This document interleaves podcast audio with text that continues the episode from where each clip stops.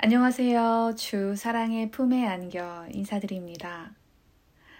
날씨가 갑자기 더워졌습니다. 오늘은 낮에 30도까지 올라갔습니다. 저는 지난주까지 히트텍을 입었습니다. 단 며칠 사이에 동절기 내복에서 민소매로 바뀌다니 놀랍습니다. 이러다 곧 패딩을 입고 눈 깜짝할 사이 지나간 올 여름을 생각하며 다시 한번 놀라겠죠? 시간은 정말 빨리 흘러갑니다. 저는 요즘 이 구절이 자꾸 생각납니다. 특히나 저의 마음과 달리 시간을 훌쩍 써버렸을 때 The days are evil. The days are evil. 출처가 어디였는지 찾아봤더니 에베소서 5장에 나오는 말씀이었습니다. 그 앞뒤에 나오는 구절을 들여다봤습니다. 에베소서 6장입니다.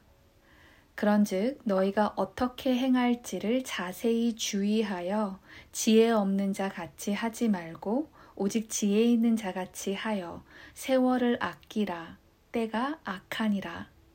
그러므로 너희는 어리석은 자가 되지 말고 오직 주의 뜻이 무엇인가 이해하라. 한국어 성경에서는 세월을 아끼라 때가 악하느니라 라고 나와 있고 영어 성경을 직역하면 시간을 최대한 유용하게 써라. 때가 악하느니라.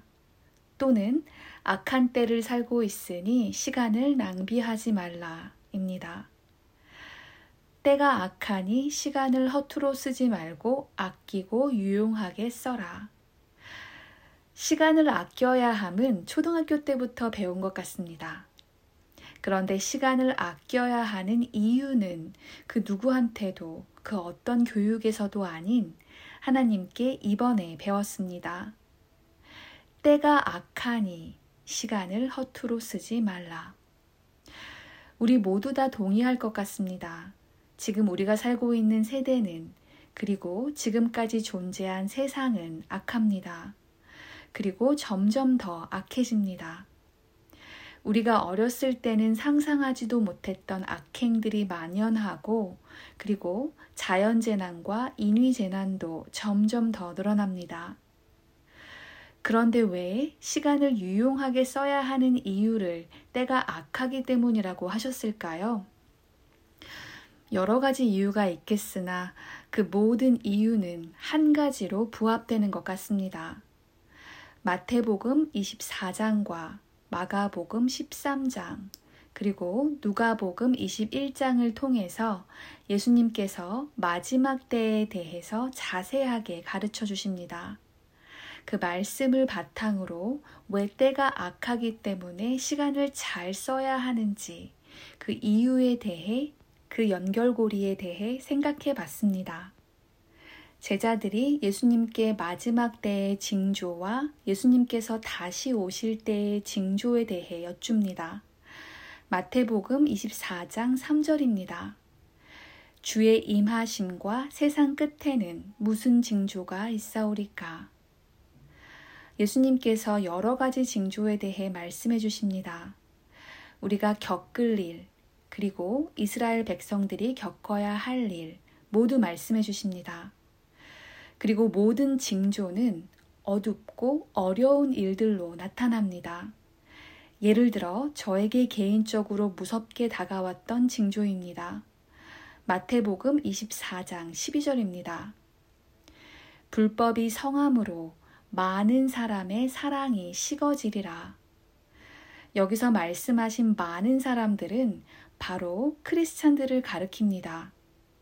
예수님을 사랑하고 이웃과 원수마저 사랑했던 사람들의 사랑이 변한다는 것입니다.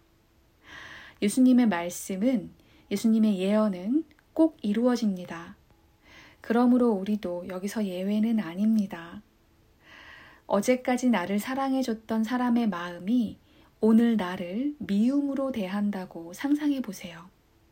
그리고 어제까지 주님을 열심히 찾고 이웃을 사랑했던 나의 마음이 굳어져 오늘부터 그 사랑이 내 속에 존재하지 않는다고 상상해 보세요. 무서운 일입니다. 무서운 징조입니다.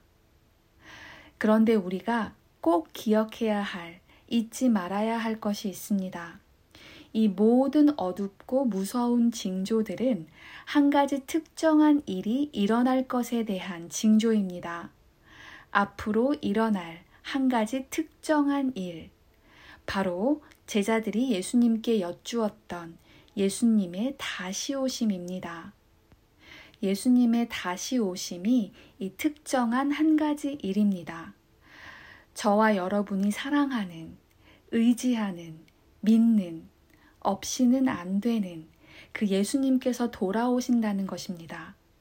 우리는 이 모든 어려운 징조들이 우리가 사랑하고 우리를 사랑하시는 만물의 근원이 되시고 영원한 구원의 근원이 되시는 예수님께서 돌아오심을 나타내 준다는 것을 꼭 기억해야 합니다. 그래야 믿음을 지킬 수 있을 뿐만 아니라 믿음이 더 커질 수 있습니다.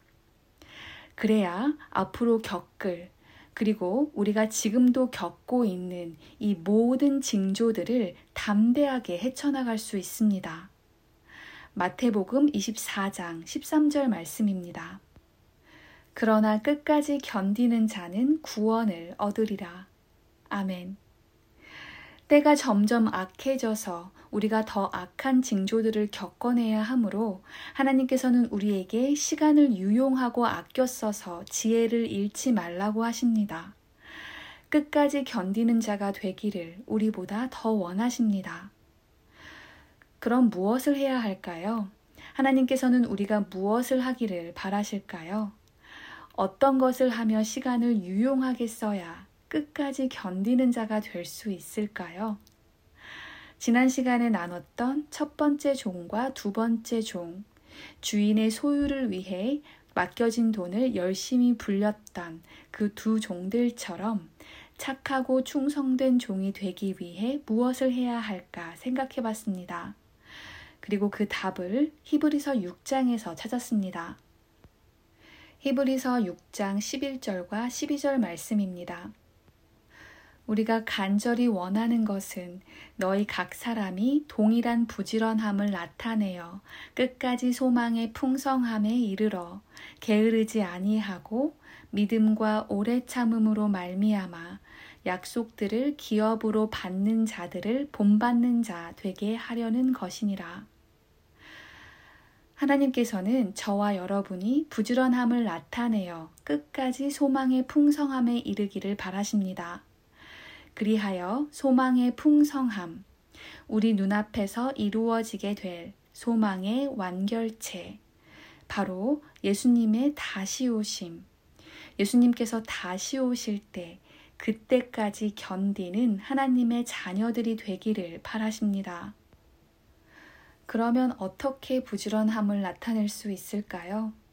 어떻게 해야 소망의 풍성함에 이를 수 있을까요? 이 질문에 대한 답이 진정한 우리가 할 일입니다. 시간을 유용하게 쓸 수 있게 해줄, 그리고 우리가 열심히 해야 할 일입니다.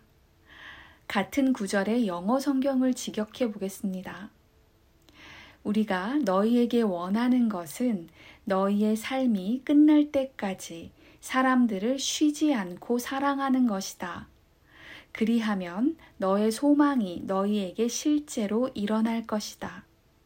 쉬지 않고 사랑하면 너는 영적으로 둔감해지거나 지혜롭지 못한 자가 되지 않을 것이고 믿음과 인내로 아버지의 유업을 받을 자들의 길에 따라가는 것임이라.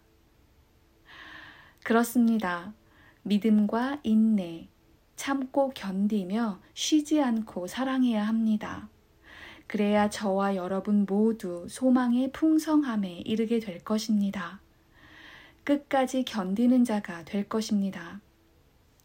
우리를 변화시키시는 하나님의 말씀을 우리의 마음과 영혼에 새기고 또 새겨서 그리고 하나님의 말씀이 되시는 예수님을 따라 그분께서 가르쳐 주시는 대로 사랑해야 합니다. 심지어 나를 향한 사랑이 식어 미움으로 변해버린 그 사람마저도 사랑해야 합니다. 끝까지 견디어 잘하였도다 착하고 충성된 종아 내가 적은 일에 충성하였음에 내가 많은 것을 너에게 맡기리니 내 주인의 즐거움에 참여할지어다. 예수님께서 다시 오실 때 그분의 기쁨과 즐거움에 저와 여러분도 참여하기를 간절히 바랍니다. 우리가 부지런해지기를 원한다면 사랑할 수 있도록 은혜를 베풀어 주시라고 기도해야겠습니다. 말씀의 은혜를 따라 내가 죽고 예수가 사셔서 그 사랑이 우리 안에 충만하여 한 발 한 발 주님께로 더 가까이 그리고 한 발 한 발 내가 사랑해야 할 사람들에게로 더 가까이 가기를 간절히 바랍니다.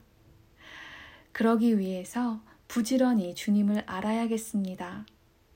저와 여러분 모두 끝까지 견디는 자가 되어 소망의 풍성함에 이르기를 간절히 소망하며 마치겠습니다. 주사랑의 품에 안기시길. 안녕히 계세요.